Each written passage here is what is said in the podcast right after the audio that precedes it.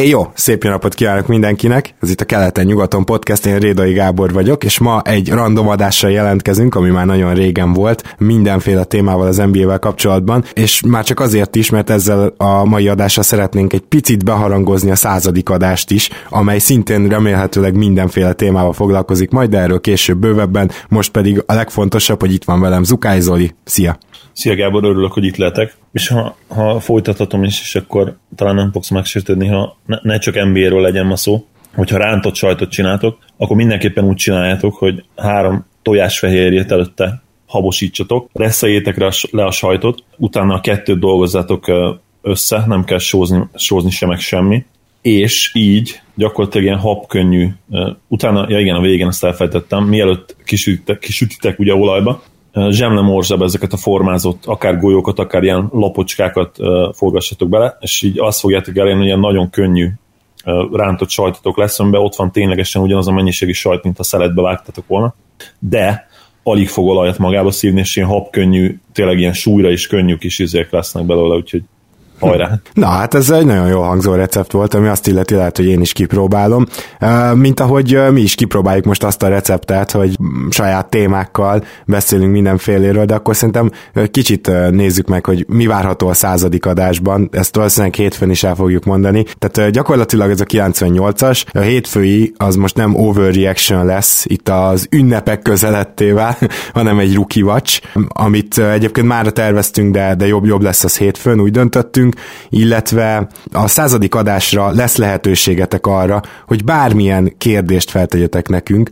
Itt azért nyilván annyi megkötés, hogy ne olyan legyen a kérdés, hogy mi a véleményetek Kobe Bryantről, hanem ennél azért egy fokkal konkrétabb, szóval, szóval lehetőleg konkrét dologra kérdezzetek rá a kedvenc csapatotokkal, kedvenc játékosotokkal kapcsolatban, de en bé á elmélet is lehet, cé bé á-vel kapcsolatos, bármi, ami az en bé á-vel kapcsolatban eszetekbe jut, majd Zoli kirak egy posztot pénteken vagy szombaton, ezt még nem döntöttük el, és akkor az alatt majd lehet kérdezni, és azt szeretnénk, hogyha minél több kérdés lenne, mert a századik epizódnál nyilván nem fogunk uh, azzal, hát hogy is mondjam, csak spórolni, hogy jaj, csak fél óránk van, hanem akkor úgy mindent bele, tehát gyakorlatilag ha feltesztek száz kérdést, akkor száz válasz jön. Igen, egy öt-hat órás podcastot összedobunk nektek, na azért talán annyi nem lesz. Most ez így eszembe jutott, akkor úgy, úgy kéne ezt majd csinálni, hogyha Nem, nem akarok senkit leírni előre, de majd én fogom nézni a kérdéseket, és amit belájkolunk, arra mindenképpen fogunk válaszolni. Ez jó. Amit nem, amit nem fogunk belájkolni, arra, arra nem fogunk. Ne tegyetek ö, olyan kérdéseket, amire, amire nem válaszolnánk. Nyilván legyen en bé á téma, tehát hogyha mit tudom én, az itthoni adózásról akartok beszélgetni, vagy a jelenlegi politikai helyzetről, akkor arra sajnos nem fog ö, lehetőség nyílni.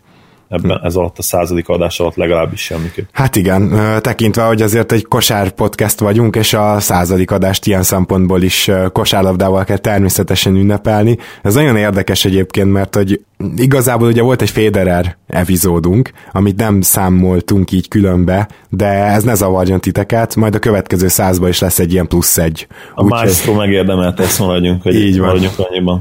Na és akkor a mai napon pedig itt Zolival, ami felmerül számunkra témák, azok közül válogatunk, és Zoli, neked itt az elmúlt napokban az All-Star szünet óta volt-e valami, ami nagyon megragadt a fejedben, ami mostanában nagyon foglalkoztat? Hát annyira nem, a fülemet most azt megragadta, ahogy mondtad megint az All-Star-t, úgyhogy ezért köszönöm, köszönöm szépen ezt megint. Hát a Harden eset érdekes volt ma éjjel, nyilván azért is jut eszembe ez, mert elég friss, ugye volt egy kisebb vita is a, a csoportbáról. Én azt gondolom, hogy teljesen egyértelmű, hogy, hogy ő úgymond ilyen uh, csúnya szóval habisztizett, és uh, nem arról volt szó, hogy azt nézte, hogy megsérült az ellenfél, mert csak azért sem, mert hogyha megnézitek még egyszer vissza, a visszajátszást, a felvételt, akkor láthatjátok, hogy még el is mormol valamit a szakálla alatt, tehát valamit mondott is ott, és azért én gyanítom, hogy nem azt mondta ott, főleg nem az, a, az arckifejezéssel, ami szinte nem arra utalt, én azt gondolom, hogy, hogy annyira aggódott van az ellenfél játékosáért. Szóval nem hiszem, hogy azt mondta, hogy minden oké, okay, jól vagy? Valahogy nem ez. Hát igen, érdekes játékszituáció volt, meg összességében én nem annyira kedvelem, amikor az en bé á-ben ilyenek vannak, mert hogy az éppen eléggé, hogy úgy mondjam, alázós, de, de abba az értelemben, hogy valaki tényleg nagyon jó, hogyha szépen elfekteted az ellenfelet, majd felugrasz és belobod a triplát. Tehát ez tökéletesen jó, úgymond sport teljesítménynek, és valóban van benne egy ilyen kis csibészség is, de az, hogy itt vársz arra, hogy ő még felálljon, tehát, hogy ez, ez, ez körülbelül olyan, mint amikor fociban a, ki egyedül sétál be tőle a kapuba, és aztán lehassal, és így befejeli. Most ezért már állítottak ki játékost fociban, ezt hozzáteszem, tehát nem, nem volt annyira szimpatikus ez Hardentől. Van egyébként még neked olyan játékos, vagy nem tudom, hogy Harden ettől függetlenül ide tartozik-e, de van-e olyan játékos az en bé á-ben jelenleg, aki, aki tényleg herótod van, tehát aki tényleg igazán nem szimpatikus neked? Érdekes, hogy jelen pillanatban talán már nincs ilyen játékos. Nyilván volt, de ugye erről sokat beszéltünk már egy időben, D. Wade, aki persze egészen elképesztő korszakos játékos, de ugye érthető okokból én nem voltam valami objektív vele szemben. Illetve egyébként talán úgy gondolom, hogy mint játékos a megítélésével kapcsolatban objektív tudtam maradni, csak hát őt nagyon utáltam. Ugye a, persze egyébként nyilván, ha magadnak így, nem jut eszembe a szó, justification angol. Mármint, hogy magyarul, igen, hogyha igazolni akarod. Igazolod, igen. De hogyha igazolni akarod magadnak ezt a dolgot, akkor, akkor nem rá kellett volna ugye haragudni, hanem igazából a bírókra. Ugye ő csak tette a dolgát, és a sporik fújták be azokat a falatokat. Mindegy, nagyon régi történet, most már tényleg lassan tizenhárom éves, tizenkettő, lassan tizenkét éves, úgyhogy erre nem fogom most kitérni. De válaszolva a kérdésedre, nincs jelen pillanatban ilyen játékos, akit utálok. Visszadobom neked a labdát, de közben még Hardenről akarok majd valamit mondani és kérdezni is tőled, úgyhogy ezt ne felejtsük el addig.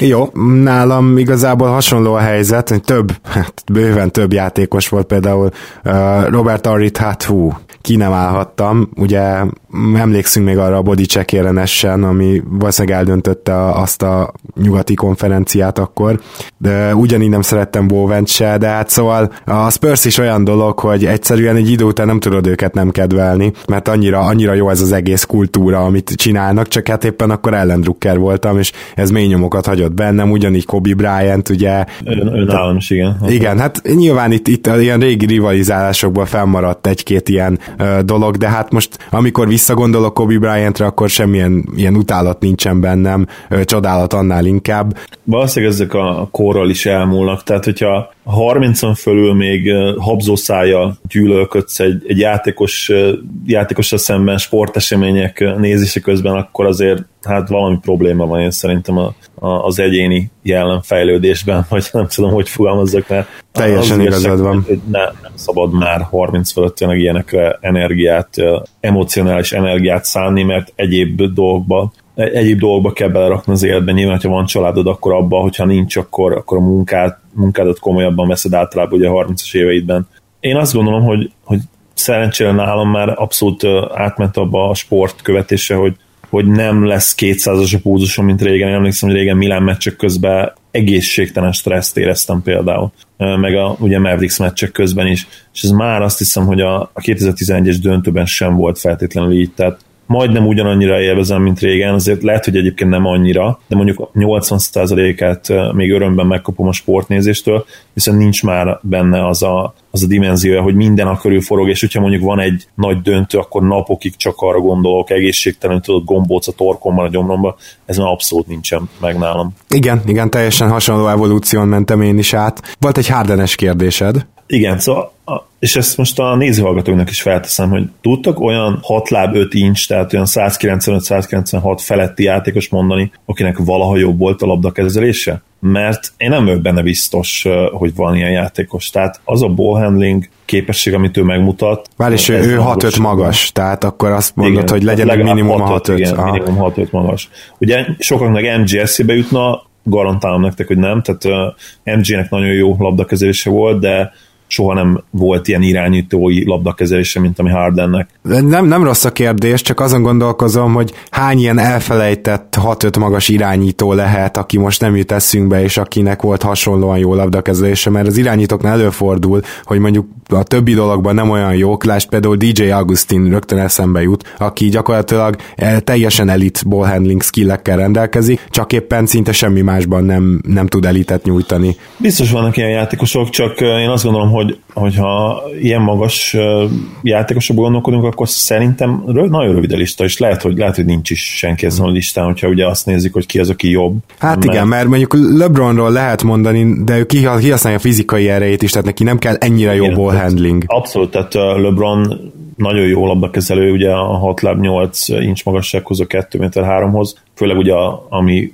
párosul azzal, hogy ő egészen elképesztő atléta, súlyra, fizikóna, tehát ő igazából egy tank. Hogyha ezt hozzáveszed, nyilván akkor az ő labdakezelő képessége az, az egészen páratlan, tehát az ilyen típusú játékosok között, lehet, hogy például ő a legjobb az ilyen izomkolosszusok között, de mégsem annyira technikás azért, mint Harden ebből a szempontból. Tehát most tényleg csak is kizárólag labdakezelésre gondoljatok, hogy a crossovereknek a folyékonyságára, a cselekre, a visszalépésekre, és hogy nem hagyja, és a lényeg nyilván az, hogy tapadjon hozzá a labda, mint hogyha mágnes lenne a labdában is, meg a kezében is, és nem hagyja el ilyen elképesztő cselekközepetesen a labdát, ilyen játékosra gondoljatok. Uh, Brandon hát, Roy jutott most hirtelen eszembe, és szerintem ő hat öt vagy hat hat magas volt, de ne, nem hat öt, de én nem emlékszem rá, hogy ennyire virtuóz labdakezelésre lett volna. Hmm. Ő a sima step-backeket megcsinálta, a betöréseket megcsinálta, de ő, ő szerintem sokkal kevésbé flick-flakkozta, úgymond. Úgyhogy én azt mondom, hogy ő nem rossz, tehát nyilván jó labdakezelő volt, ugye ő játszott azért fő labdakezelő szerepben is, a, ilyen a féle irányító szerepkörben is. Abszolút. Lehet, talán, lehet, hogy talán volt is olyan szezon, amikor ő... Az már inkább a... az volt, tudod, amikor már így nagyon sérülgetett, és amikor körülbelül inkább csere irányítóként lehetett használni, mint manapság védet. Egy, egyébként igen, dobóhátvéd volt. Szóval ő, ő nem rossz példa, de, de én azt mondanám rá is, hogy, hogy nem annyira jó, mint Harden. Na hát akkor fel van adva a lecke, mert mi most itt hirtelen nem találtunk ilyet. Lehet, hogy régebbi időkből. Igen, hogy ilyenek, hogy egy Ellen Houston az vajon mennyire volt magas? Mert ő neki azért volt egy elit labdakezelése. Ő száz kilencvennyolc körül volt, de nem volt ennyire jó labdakezelés, hmm. mint Harden, akiben biztos ő. Ja, Davis igen. Alacsonyabb volt. Hát, ja, igen, nem, nem lesz könnyű találni, az biztos. Én is, én is azt gondolom, hogy nem lesz könnyű. Lehet, hogy volt a hetvenes, nyolcvanas években. Nyilván Magicet lehetne mondani, de az az igazság, hogy Magic is inkább a passzolás terén volt virtuóz, tehát ő, ő nem pumpált azért. Mondjuk elmesség az, tehát ő sokat pumpált a labdát, de nem próbálkozott meg ilyen cselekkel, mint, mint amivel Harden. De egyébként én ez valahol van. Nagyon ilyen fura, vagy, vagy érdekes összehasonlítás abban a szempontból is, hogy ugye, tehát ahhoz, hogy megcsináld ezeket a, a láb közötti crossovereket, ahhoz nem csak maga a ball handling skill kell, hanem a quickness is, vagyis a gyorsaság, mert ugye utána igen. el kell indulni, meg a, meg a lábadat is olyan gyorsan kell váltani, hogy gyakorlatilag ne tudja a védő, hogy hol a labda. Tehát, tehát mondjuk ezért igen, meg sem ugye, lehet. Meg Magic a magasságban valószínűleg itt hátrányban van, tehát igen. itt például nyilván sokkal jobb száz kilencvenöt száz kilencvenhat centinek lenne, mint Harden, mint, mint Magic, aki ugye két méter négy körül volt, azt hiszem, ugye hat kilencet írnak sok helyen, de szerintem valahol LeBron és, és hat kilenc között volt, tehát ilyen két méter négy centi környékén, két méter öt talán. Hát igen, minden esetre akkor fel van adva a lecke, még egyszer mondom, majd ide a poszttal eljöhetnek az ötletek, hogy ki az, akinek Hardennél is jobb labdakezelése volt, hat ötös magassággal vagy a fölött. Én meg ma hallottam egy nagyon-nagyon érdekes dolgot, ugye pletykálják, hogy megint en bé á felső köreiben elkezdtek beszélgetni erről a bizonyos ilyen mini rájátszásról, és ez ugye ez azt jelenti, aki esetleg még nem hallott volna az ötletről, hogy a hetedik és a tizedik helyezett csapatok, tehát ez ugye négy darab csapat, a szezon végeztével egy kis mini rájátszást játszanak azért, hogy a hetedik-nyolcadik helyre kimehessen be. És a mai Dangdomban beszélgettek erről, és Danny Leroux nagyon-nagyon jót mondott, amivel elképesztően egyetértek, hogy, hogy mi, mi ezzel az alapvető probléma. Főként az, hogy egy picit már így is értéktelen az alapszakasz. Ezt most ne, nem túlzásba véve értem, tehát én például nem vagyok olyan, aki csak a bajnoki címekre ö, emlékszik, vagy csak az számít, vagy hát érted, ezzel a felfogással persze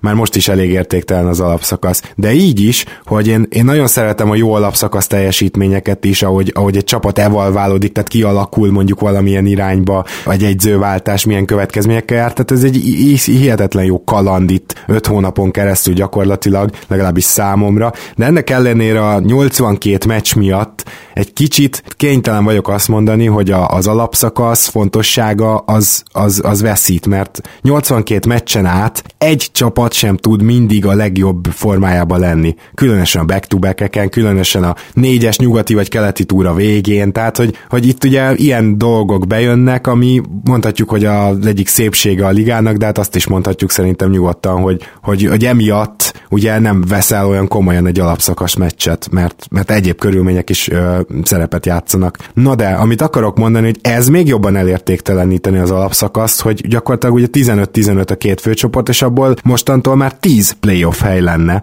mert nyilvánvalóan a tizedik csapatnak is lesz még utána esélye bejutni a playoffba. Ugye viszont az van e mögött, hogy minél kevesebben tankoljanak. Ami, amit meg azért nem kéne most elővenni, mert először nézzük meg, hogy ezek a mostani friss változtatások mennyire működnek, és még egyetlen egy dolog ez a témához, hogy igen, amit Danny Leroux fel is hozott, de ezt korábban a Dangdomban is beszélték, meg, meg már ezt lehet, hogy már mi is ejtettünk róla szót, hogy mennyivel jobb lenne viszont az a playoff format változtatás, hogy az első kiválaszthatja, hogy kivel játszik az öt hat hét nyolc közül, aztán a második, aztán a harmadik, aztán a negyedik. Mert az ott már kapásból egy micsoda, micsoda taktikázás lenne, hogy akkor a legjobb matchupot választhatom, vagy ha a nyolcadik helyen irgalmatlan formába zúg be a rájátszásba egy csapat, mint mondjuk a kétezer-tizenegyes Memphis, ami aztán ki is verte a San Antoniót. Szóval, hogy, hogy akkor azt elkerülheti az első csapat. Na ez e, igazán izgalmas lenne, és mondjuk ez egy jó felrázása lenne a dolgoknak szerintem. Sokkal jobb, mint ez a héttől tizedik helyig való körmérkőzések. Igen, egy, hajlok arra, hogy egyetértsek veled, de nekem az az ötlet is tetszene, de nyilván azért át kéne kicsit dolgozni. Nehézkes ugye az egész dolog azért, mert mindenképpen plusz meccseket raknál a, a, csapatok, a csapatokra rá. Onnan meg már azért simán lehet érvelni amellett, hogy így is hosszú a szezon, abszolút így is problémás. Szóval az, azt szerintem semmiképp nem életképes. Nem tudom tényleg, hogy, hogy mi lenne a megoldás. Az biztos, hogy lenne azért jó pár olyan döntés, ami kicsit fel tudná rázni ezt a dolgot, de, de ehhez szerintem hónapok, lehet, hogy évek munkája kell, hogy, hogy megtalálják a mindenki számára jó megoldása. Van egyáltalán olyan megoldás, hogy mindenki számára jó. Én azt remélem azért, hogy, hogy nem fogják az alapszakasz meccsek számát lecsökkenteni. Az igazság, hogy ez a nyolcvankét meccs, ez, ez annyira historikus, és annyira beleívódott ugye a, az en bé á szurkolókba is. És én azt gondolom, hogy abban a szempontból is egy probléma, hogy ilyen sok meccs van, hogyha éppen úgy érzed, hogy megcsömörlöttél az en bé á nézésben, akkor ki tudsz hagyni egy kis szünetet, és amikor visszatérsz, akkor ugye megint teljes elánnal tudod nézni a mérkőzéseket és válogatni közöttük. Hogyha mondjuk egy hatvankét meccses vagy hatvan meccses alapszakasz lenne, azért ez messze nem lenne így, és szerintem úgy is fennállhatna veszélye annak, hogy éppen olyan időszakod van, hogy nem tudsz nézni, és akkor lemaradsz azért az alapszakasz egy jelentős részéről, hogyha, hogyha mondjuk nem nézed két-három hétig, mert a, a hatvan meccs azért hát túl kevés lenne. És ugye a másik probléma meg az, hogy a rekordok. Mert akkor gyakorlatilag tényleg kellene húzni egy választóvonalat, mint mondjuk teniszben, hogy ugye a modern, modern éra, és ami előtte volt, ahol gyakorlatilag külön számolják ott is így a, a, a rekordokat, ugye az open éra, és, és ami előtte volt, és akkor en bé á-ben is kellene egy ilyen, hogy... Hát igazából már éve van, és pont az, az lehet a, a fő érvet szerintem itt, hogy az, az nem olyan rég volt. Tehát a, amit meghúzhatunk, a három pontos vonal, az egyértelmű ö, statisztikai korszakváltás is. Hát jó, de az, az csak részben változtatja meg, tehát attól még én azt gondolom, hogy nyilván valamennyit változnak a dolgok, tehát most az újaknak, új játékosoknak azért könnyebb több pontot elérni, de ennyi. Azért még mindig összehasonlítható a, a három pont, és össze is szokták hasonlítani három, pont, három pontos bevezetése előtti érát az, az utána következővel. Úgyhogy nem tudom, tehát nyilván minden merőben megváltoznak, tehát hogyha mondjuk hatvan meccses alapszakasz lenne, akkor az azt mondanád, hogy az új, új most, mostanában draftot játékosoknak eleve nem lenne esélye arra, hogy megdöntsenek bármilyen rekordot, ami például ugye az örök pontlistát illeti. Igen, tehát a kumulatív rekordokat gyakorlatilag. Azt igen, azokat gyakorlatilag elsőtelen onnantól kezdve megdönteni. Például, hogyha mondjuk jövőre bevezetnék ezt, akkor Durantnak is elszállna minden esélye, hogy, hogy bekerüljön akár a top tízbe szerintem. Be lehet, hogy most már ott van a tizedik hely környéken, de, de ugye akkor a top nyolcba azt hiszem ott van egy elég nagy szakadék, például LeBron is közte még mindig, amit ami egyébként furcsáltam is, de azt hiszem ez a, ez a kihagyás az elmúlt években volt, azt hiszem kétszer ilyen több hónapos kihagyással majdnem egy... Igen, hát összesen összejön neki az egy évnyi kihagyás most már. Igen, és az nagyon sokat fog, nagyon sokba fog kerülni neki valószínűleg. Igen, meg hát az is elképesztő, hogy LeBron egyszerűen nem tud egy két hétnél tovább, nem hogy lesérülni, akkor is csak elmegy kezeltetni a hátát. Szóval ez ilyen, ez már-már ilyen, ilyen valószínűtlen, ilyen, és tényleg ez a longevity is kell ahhoz, hogy ilyen rekordokat megdönts, és ez nem rossz feltétlenül. Longevity, ugye egyre több T-t mondtam. Ó, tényleg, köszönöm. Nincs mit. Szóval igen, LeBron elképesztő fizikai csoda az ember tényleg. Másképp nem lehet mondani. Én nem is emlékszem, hogy volt-e valaha szalagsérülése. Lehet, hogy egy ilyen nyombat kis húzódás egyszer talán, amikor egy-két hetet kihagyott vele, de kb. Annyi. Tehát tényleg egy tank az ember, és még ma is repked harminchárom, most már lassan harminc, most lesz idén harminc, harminchárom évesen repked, egészen, egészen hihetetlen tényleg. Amit még megfogadtam, hogy élő adásban, vagy nem élőben, de adásban minden esetre többet nem dicsérem meg az Indiánát, mert amióta ezt megtettem, kikaptak a Dallastól és az Atlantától. De ekkora vé té ef, tehát hogy hát ez hihetetlen teljesen. Csitán nagyon szittem őket, tehát ne, komolyan. Tehát... Ja, és hát most ez jól mutatja a te reakciód, hogy, hogy ez a tankcsata, ez most lehet, hogy utoljára van ilyen, úgyhogy ezt érezze át mindenki ennek a súlyát. Hogy körülbelül azoknak a szurkolóknak, akik nem a tankcsata szereplőinek szurkolnak, azoknak ezek a meccsek olyanok, hogy csak veszíteni valónk van, tehát igazából ideges vagy, de ha megnyertek, akkor azt mondod, hogy hát igen, ezt meg kellett tenni, ezt, ez a győzelem, ez kötelező volt. Tehát, hogy, hogy igazából csak rosszul jöhetsz ki egy ilyen meccsből, eszedbe nem jutna megnézni két egymás ellen harcoló tankcsapat meccsét, mert hát, hogyha mondjuk ott elkezdenek pihentetni, meg furcsa rotációkkal játszani az edzők, akkor, akkor ott abból minden lesz csak színvonalas kosárlabda, nem. Viszont azok a szurkolók, akik meg ezeknek a csapatoknak szurkolnak, azok ilyen teljes zoliféles kizoid állapotba kerülnek, hogy csak veszítsünk, csak nehogy nyerjünk. És Á, az én már nem most kizoid állapotban, én full, full te már átfordultál. Héterről vagyok ilyen, tehát vesztem az egész csapat minden mérkőzést, veszítsünk el, állítsák ki Carlisle-t, vessék be, szokták mondani, tudod, hogy vessék be a kosárlabda pályát, sóval hintsék be. Hát, igen. Én, én abszolút itt vagyok már, úgyhogy már mondjuk... innen lesz érdekes majd visszaállni, hogyha lesz végre egy normális csapatunk, de szerintem menni fog. Főleg, hogyha lesz egy olyan fiatal Smith mellett, aki, akinek lehet tényleg minden meccsen szurkolni, mert mert Smith azért ezt megszépíti egy kicsit, bár hozzáteszem, hogy sokkal többet vártam tőle. És vannak időnként kiemelkedő meccsei, aztán utána jön nyolc-tíz rossz, úgyhogy rossz, hát szar.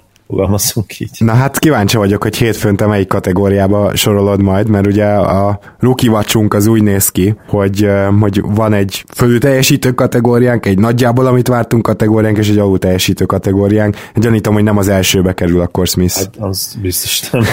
Most már én szerintem az alulteljesítőbe raktam, mert hát mondjuk ki ez a, ez a true shooting százalék, ez pocsék, abszolút pocsék, tehát bőven ötven százalék alatt van. És úgy azért, hogy, hogy megosztik a figyelem. Tehát oké, okay, Barnes a liga egyik legrosszabb első számú opció, ha nem a legrosszabb, ez tény és való, de ettől függetlenül azért a Mavs járatja labdát, megosztja a terheket, tehát nem arról van szó, hogy neki lehetetlennél is lehetetlenebb dobásokat kell elvállalni, és nem is teszi így egyébként, mert akkor veszek Carlisle leültetni a picsába, hanem olyan, olyan helyzeteket nem nagyon tud megoldani, amit, amit igazából meg kéne valószínűleg, úgyhogy hát remélem, hogy az ilyen átmeneti dolog, és, és a sophomore, szia Gyuri, sophomore szezonjában jobb lesz már sokkal. Hát ezt egyébként remélem itt több rukinál is, mert a mostani rukik lesz elképesztően erős, és úgy, hogy szerintem többükről elmondhatjuk, hogy ilyen lappangó potenciál van bennük, tehát hogy látod, hogy jók lehetnek, csak még nem azok. És pont érdekes, hogy ugye Smith meg Nilikina az első két név, aki eszembe jut gyakorlatilag ezen a listán.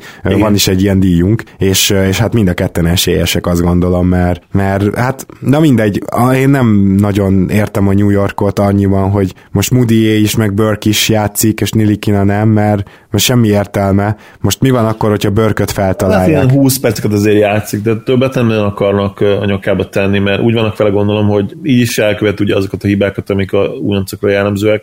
Most harmincöt percen keresztül fenntartanák a pályán, akkor tényleg garmadával követné el ezeket a hibákat, és az már lehet, hogy hosszú távra is tudod, rossz, rossz lenne neki. Szóval szerintem pont ez a dózis az, ami megfelelő neki az ő fejlettségi szintjén, és itt most főleg játékintelligenciára gondolok, mert egyébként fizikailag brutális a srác, úgyhogy ott, ott nem lesz semmilyen probléma a pályafutással. Egyébként érdekes ez az Rookie Watch adás, mert Josh Jackson például, hát nem csak, hogy magához tér, de kétezer-tizennyolcban egészen kiváló eddig, és Tatum meg hát visszaesett nagyon erősen. Kuzma is pont, például. Kuzma is, igen. Ma láttam pont egy, egyik csoporttársam, nem, nem jut eszem a neve, ne haragudjon, hogyha hallgatja.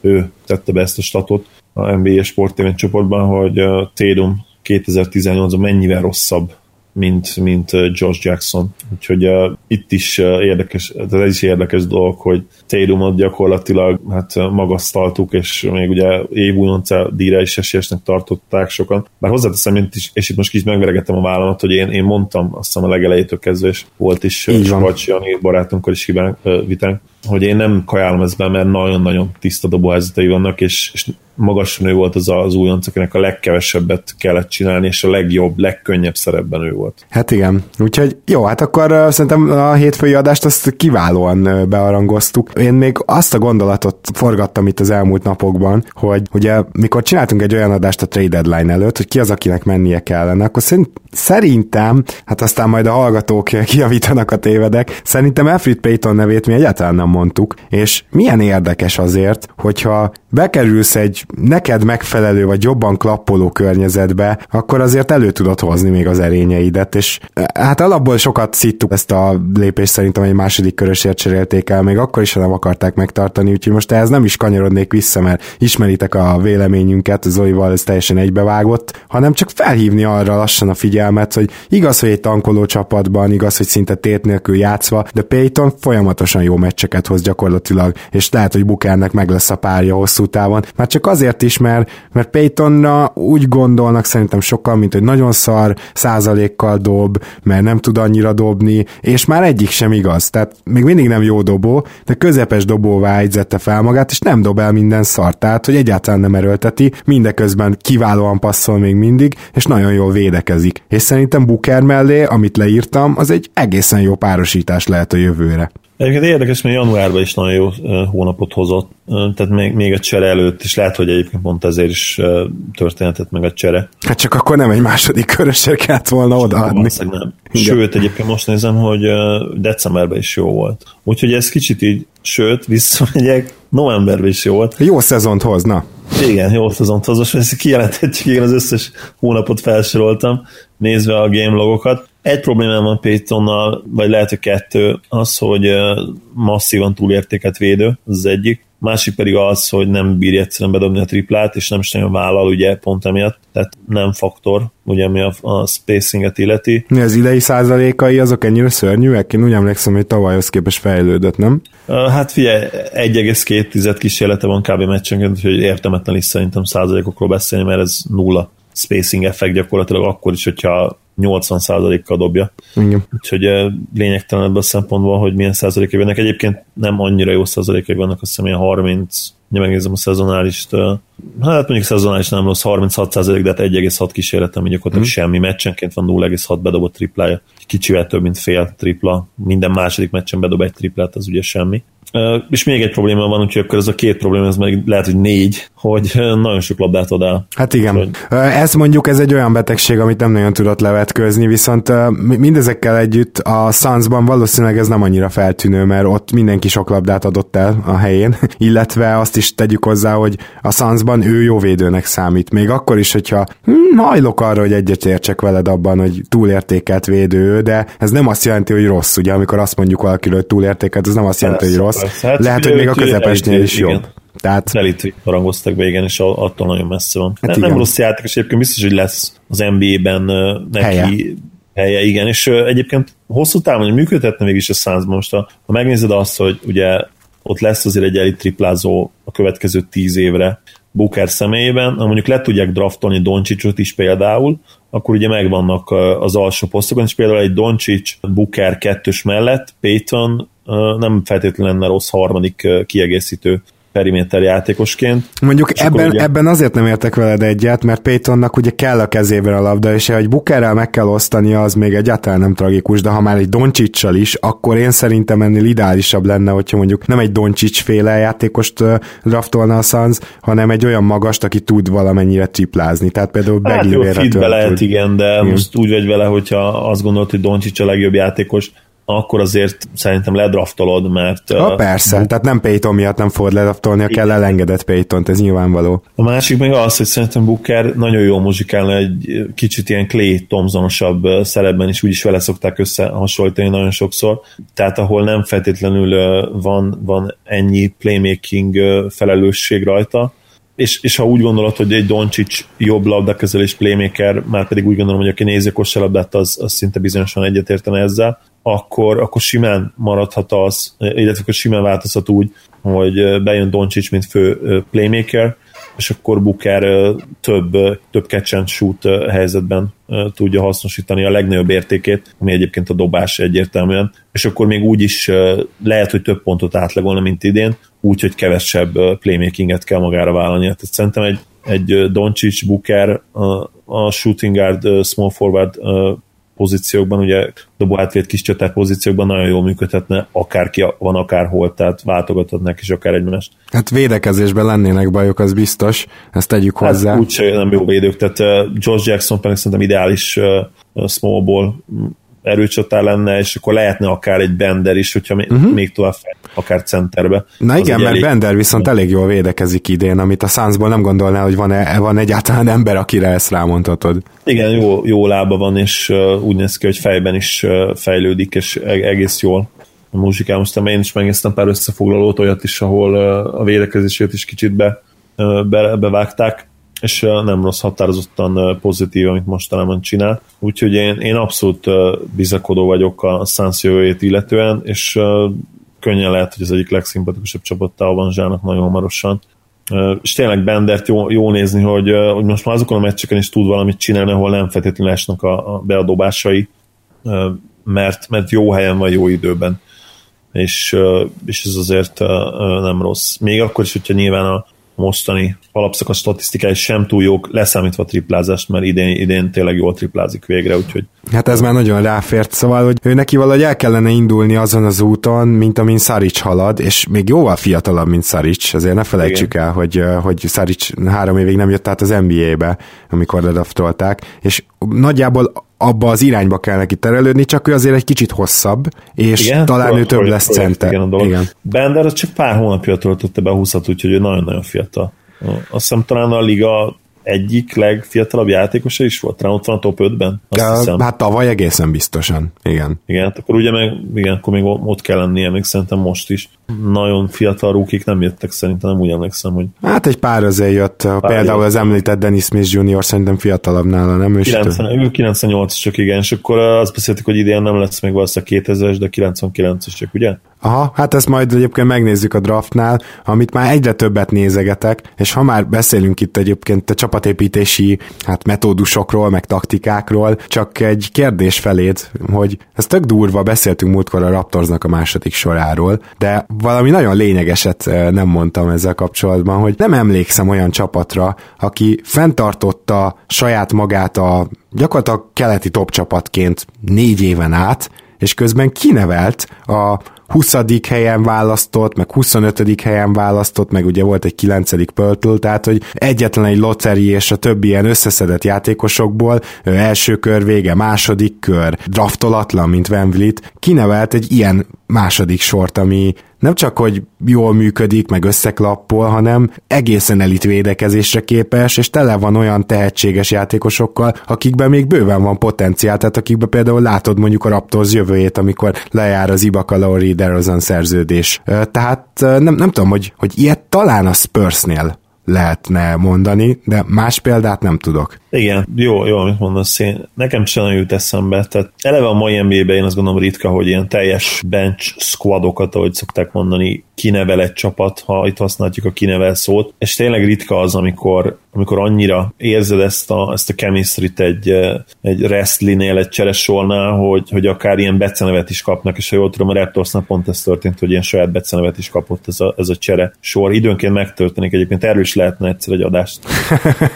Igen, csak... Emlékszem, vannak ilyen, voltak az utóbbi években, évtizedekben olyan cseresorok, akiknek saját beceneve lett, de most nem tudnék mondani egyet se, de arra, arra biztosan emlékszem, hogy volt több ilyen is, csak a nevükre nem emlékszem meg, hogy mely, mely csapatoknál voltak. Igen, hát mondjuk ezt nagyon nehéz lenne kutatni, de majd egyszer lehet, hogy nekiülünk. Azért ez egy ilyen nagyon hívogató út azoknak a csapatoknak, akik valamilyen oknál fogva nem mernek, vagy nem bíznak annyira a tankolásban, mert lássuk be, hogy amit mondjuk Hinki csinált, ahhoz kellett egy óriási szerencse, hogy Embiid akkor sérülten a harmadik helyre csúszson. Például. De amúgy voltak rossz választások is, mint Okafor. Tehát, hogy nyilván tökéletes munkát csinált, már megénekeltük sokat, de még ahhoz is kellett szerencse. Mindeközben meg vannak itt olyan csapatok, akik évek óta ott szenvednek a, ugye alul, főleg az Orlando meg a Sacramento a két legnagyobb példa. Ráadásul tényleg, amit mindig mondasz, hogy ők, mi ezt hogy is mondjuk, hogy egy seggel megülni két lovat, vagy két seggel egy lovat, két seggel egy lovat, két igen, seggel igen.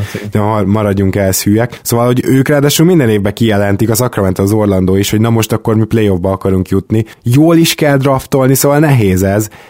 Viszont, hogyha fel tudsz építeni úgy egy csapatot, hogy közben ki tudsz nevelni ilyen fiatalokat, nyilván ehhez kell egy saját G-League csapat, ez nagyon fontos, és ez most már majdnem mindenkinek van az egész ligában. Aztán ezen kívül szerintem kellenek nagyon jó development, fejlődés, oktatókócsok, és a harmadik pedig, hogy nagyon-nagyon jó szemmel kell választanod, és talán a negyedik pedig az, hogy le kell csapnod, és próbálgatnod kell folyamatosan, akár tíznapos szerződéssel, akár nyári ligás meghívóval, a draftolatlan játékosokat is, hát ha akad egy-egy gyöngyszem. És talán az ötödik az, hogy ha tudsz úgy cserélni, akkor a draft pickeket, azokat tartsd értékesnek annak ellenére is, hogy te egy jó csapat vagy. És ha ezt az öt dolgot betartod, akkor ez egy ilyen újféle út lehet, csak ezt akarom mondani, amit a Raptors csinál, és nyilvánvalóan elképesztően szimpatikus ez egy szurkoló számára, amikor főleg a Raptorsnál egy ilyen hosszú időszak után, amiben rosszak voltunk, úgy vagyunk négy évig jók, hogy az alatt a négy év alatt neveljük ki ezeket a játékosokat. Tehát ezek nem korábbról itt lévő játékosok.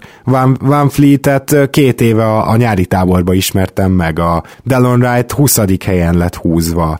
Tehát ugye kilencedik helyen, illetve kit hagyok ki, Siakam, aki huszonhetedik helyen lett húzva. Tehát, hogy itt, itt azért jól draftoltak, és jók a development coachok, és ez az, ami szerintem egy szurkolónak az ilyen egyik lehető legjobb eshetőség. Igen, és hát ezért uh, is annyira jó az idei Raptors, bár hozzáteszem, ezért is félhetjük egy kicsit a play-offban, ahol ugye nem lehet majd egyszerűen fenn tartani ezeket a játékosokat olyan hosszú játékidőben a, a pályán. Hát ez egyébként jó visz... kérdés, Zoli, mert hogy teljesen természetes és logikus gondolat, amit mondasz, csak hogy ezek a srácok, ezek nem csak a cserék ellen jók. Tehát, hogy ezek nagyon gyakran Casey fennhagyja őket, amikor az ellenfélnél már visszajött a fél, vagy a teljes kezdő. Van erről statisztikánk, hogy kezdők ellen hogyan játszanak? Mert ezt azért érdemes lenne megnézni. Hát igen, viszont ott még nagyon-nagyon kevés lesz még szerintem a sample. Hát igen, az valószínű. Ha. Hát nézd, meglátjuk, figyelj, hogyha a Raptors fel tudja találni a spanyol viaszt, én nagyon örülnék annak, megmondom őszintén, mert keleten egyértelműen toronymagasan nekik fogok, nektek fogok drukkolni, sőt, hát ugye így, hogy a Mavs-em biztos, hogy nem lesz bent a rájátszásban, gyakorlatilag az egyetlen csapat, amelyeknek úgy igazán fogok drukkolni, az a Raps lesz. De, de én nem látom azt, hogy egy tízes rotációval lehessen komolyan eredményesnek lenni a play-offban, valahogy ez, ez nincs előtte. Nem tudom, hogy volt-e valaha a csapat, amelyik... Hát igen, a Spurs.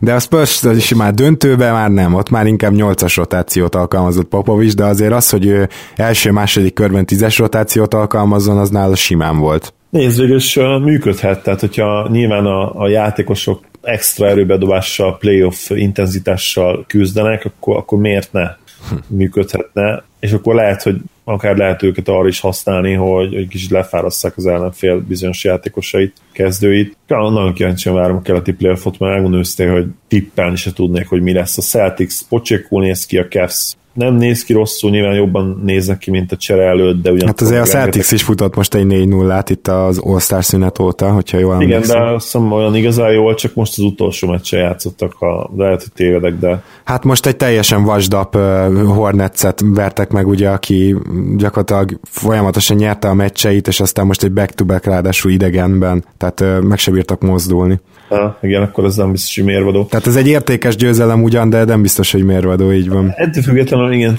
nincsen, tényleg a Raptors a legdominánsabb csapat keleten, ezt kijelenthetjük, és itt nem csak ugye a, a győzelmi statisztika miatt, hanem ugye főleg a, a net ratingről beszélek, ami, ahol toronymagasan vezetik keletet. Hát sőt, megelőzik a Warriors-t. Megelőzik a Warriors-t is, igen. De nem tudnám azt mondani mégse, hogy a Rockets-ot talán nem, ugye most viszont igen, a Rockets igen. Hát a Rockets-et, azt szerintem a net rating versenyt meg is nyeri. Amivel kapcsolatban be akartam neked dobni, hogy majd akár egy nyugodtan egy csapatdíjat azért kiírhatunk már jövőre a legjobb net ratinggel és legrosszabb net ratinggel rendelkező csapatra, azt még megtippelni is érdekes lenne. Hát meg lehet. Bár lehet ennek nem, ugye nyilván a, a győztest azt nagyon könnyű lenne megtippelni, vagy legalábbis azt gondoljuk azt, ugye vagy, vagy Rockets, vagy Warriors, hogyha maradnak ezek a keretek.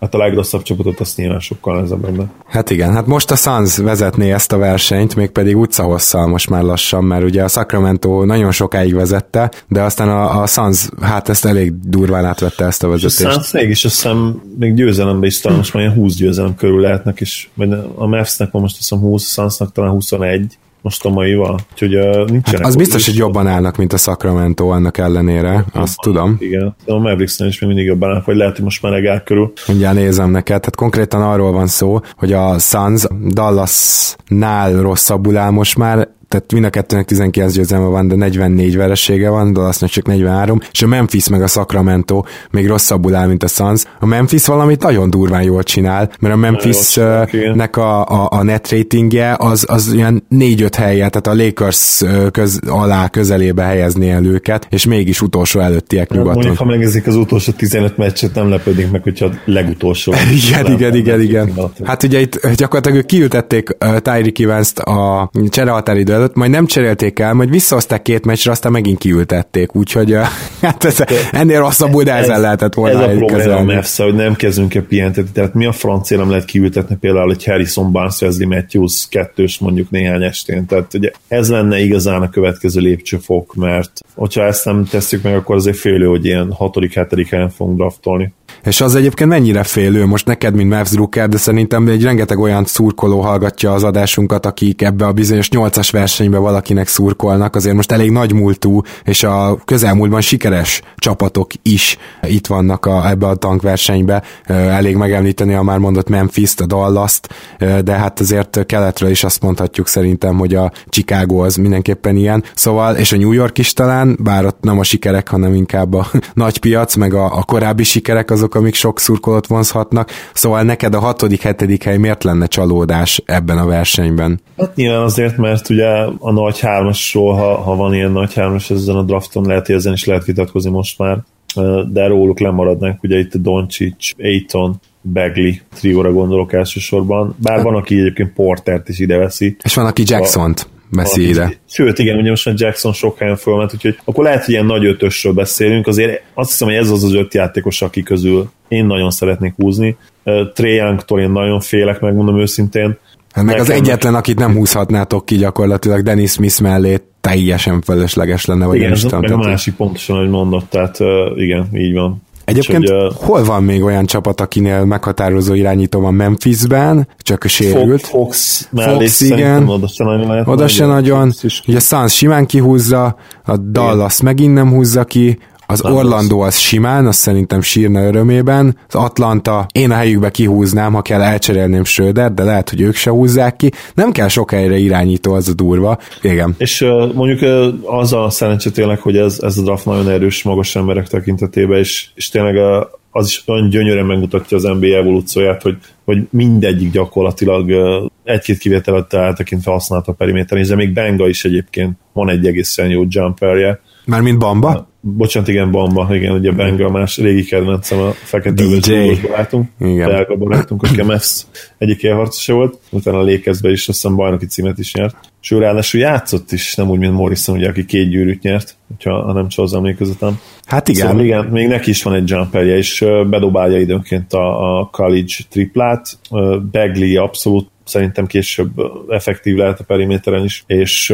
ugye Porter gyakorlatilag teljes mértékben, ő, ő szinte kimondhatjuk, hogy uh, stretch for prototípus. Hát ráadásul tényleg azzal, hogy Porter megsérült, és lehet, hogy most visszajön mondjuk, még, még talán nem játszik majd annyira kiugróan, egy ilyen elképesztő sleeper lehet, még annak ellenére is, hogy ezt nem szokás mondani, még negyedik, ötödik helyen kiválasztott játékosnál, de azért az ő tehetsége, és hogyha ő most egy teljes szezont lehozott volna, akkor elképzelhető, hogy most arról beszélgetnénk, hogy ő az egyértelmű egy per egy esélyes, tehát simán, nem az simán. Benne igen, van. Hát, a szezon előtt nagyon sokan úgy gondolták, hogy ő a toronymagas favorit az egy per egyre, úgyhogy érdekes dolog ez is. Ő is azért veszélyes pick, tehát nyilván uh, degeneratív, vagy lehet, hogy nem degeneratív, de mindenképpen súlyos hát probléma, ugye a csigolya uh, probléma tizenkilenc évesen azért az, az egy magas embernél elég komoly red flag szerintem, de hát nyilván, hogyha a Mavs is úgy van vele, hogy hatodik helyen húzunk, és még benn van, akkor muszáj ezt kihúzni. Viszont Trae Youngot nem fogjuk elvinni. Na de most Trae Younggal kapcsolatban, hogyha csak mondjuk, csak mondjuk támadásban tud valami hasonlót hozni, mint Curry, legalábbis mondjuk nyilván kicsit azért rosszabb shootinggal, mert most nem várhatjuk el tőle, hogy ne csak hasonlítson Curry, hanem a valahol volt legjobb dobóval felvegye a versenyt, de mondjuk valami hasonlót tudna hozni, és az Orlando redraftolna, az egy elképesztően fan csapat lenne. Én pont tegnap megnéztem a Raptors elleni meccsüket. Az Orlandónál igaz, hogy Vogel egyébként így füstöl, tehát hogy ő annyira nem bírja elviselni, hogy védekezni nem annyira tudnak, de nem tudnak védekezni, viszont ha, ha mindenki egészséges, akkor ez a csapat, ez nagyon durván támad, ugyanis itt mindenki dob triplát, és mindenki be is tudja dobni. Egyik sem elit, de, de nagyon durva lenne oda Trae Young, hogyha belegondolsz, hogy, hogy, hogy Gordon lenne mellette, aki szintén jól dobja a triplát, Fournier most ilyen egészen elképesztően sül a keze az elmúlt meccseken, majd nézzetek utána, de nagyon, nagyon megtalálta a tripláját Fournier mostanában. Miért nem nyernek több meccset akkor? Hát azért, mert hogy annyira vállalhatatlanul nem védekeznek, vagy rosszak védekezésben, hogy, hogy az ilyen liga utolsó szint gyakorlatilag. Tehát, de, hogy... de viszont a Hawks nyert, meg ugye nyert a Suns is, hát ott, ott kénytelen volt egy tankoló csapat, kénytelen voltak nyerni valamelyik. Ugye most végben egyébként mondtad ezt, hogy hogy milyen típusú játékos Young, és hogy kik mellett játszana. Lehet, hogy ledraftolna egyébként a Mavericks, ugye Carlisle eleve, eleve, ugye Carlisle eleve imádja ezeket a midget line-upokat, bocsánat a kifejezésért. Ugye free guard három kis emberrel is felálló ötösöket, és úgy, úgy vannak vele, hogy Young a leg, legjobb talent magasan azon a ponton, ahol ők draftolnak, lehet, hogy behúznák, miért ne. Aztán, hogyha korszakos egyénység lesz belőle, akkor vagy elcseréljük Smith-t, ja, ez a legrosszabb, ami történhet. Úgyhogy ha, ha úgy gondolják, hogy ő toronymagasson a legjobb talentot, akkor szerintem le fogja draftolni. Hát igen, de azért mondjuk én hozzátenném, hogy nálatok, hogyha csak hatodik helyen draftolna a Dallas, hogy hetedik, szerintem magas ember biztos, hogy marad bent addigra. Ha, ja, igen, ott meg maradna. Igen. És, és azért az még nagy need. Úgyhogy erre kíváncsi leszek. De, de ezek ilyen tényleg komoly és elképesztő problémák lehetnek egy vezetőségnek, hogy gondolj bele, hogy jön a draft, és már csak két nap van hátra, és még mindig nem vagy benne biztos, tehát hogy itt nem is tudom, hogy hogy lehet egy olyan döntést meghozni, ami így megnyugtatja a lelki ismereted, mert hogy azt én értem, hogy mondjuk egy évvel később már látod, hogy kit kellett volna, vagy hogy jól választottál, de, de akkor még nem, és gondolom összeülnek, ilyen nagy kupak tanács van, és biztos. Azért csak, csak döntenek valaki mellett, és szerintem mindegyik szerintem ilyen gombóccal alszik a torkában utána. Szerintem mindenféle, kidolgoznak ilyenkor akár ötvenféle variációt, vagy a maximum nem tudom hányféle variáció lehet például, hogyha nyilván minél hátrébb vagy annál többféle variáció lehet, hogy kimarad bent, de biztos, hogy van szerintem egy négy-ötféle ver, ilyen esélyesebb verzió is ki van dolgozva, hogy, hogy hogyan fog majd ugye végbe menni a, a választás előttük, az ő pikjük előtt, és onnantól kezdve szerintem ott már, ott már nem nagyon gondolkodnak. Esetleg lehet olyan, hogy mondjuk hasonlóan értékelnek két prospektet, és úgy vannak vele, hogy ötven-ötven, és akkor még gyorsan egy utolsót beszélgetnek róla, ugye a, a war roomban, ahogy szokták mondani, ugye ebben a harci szobában. Igen, ha csak nem jön oda a tulajdonos, és mosolyogva körben mondja, hogy akkor Stauskas. Erre meg rávegyek, hogy igen, mi is Stav- én is Stauskast akartam, a lófaszt hmm. akartad, te Stauskast. Na igen.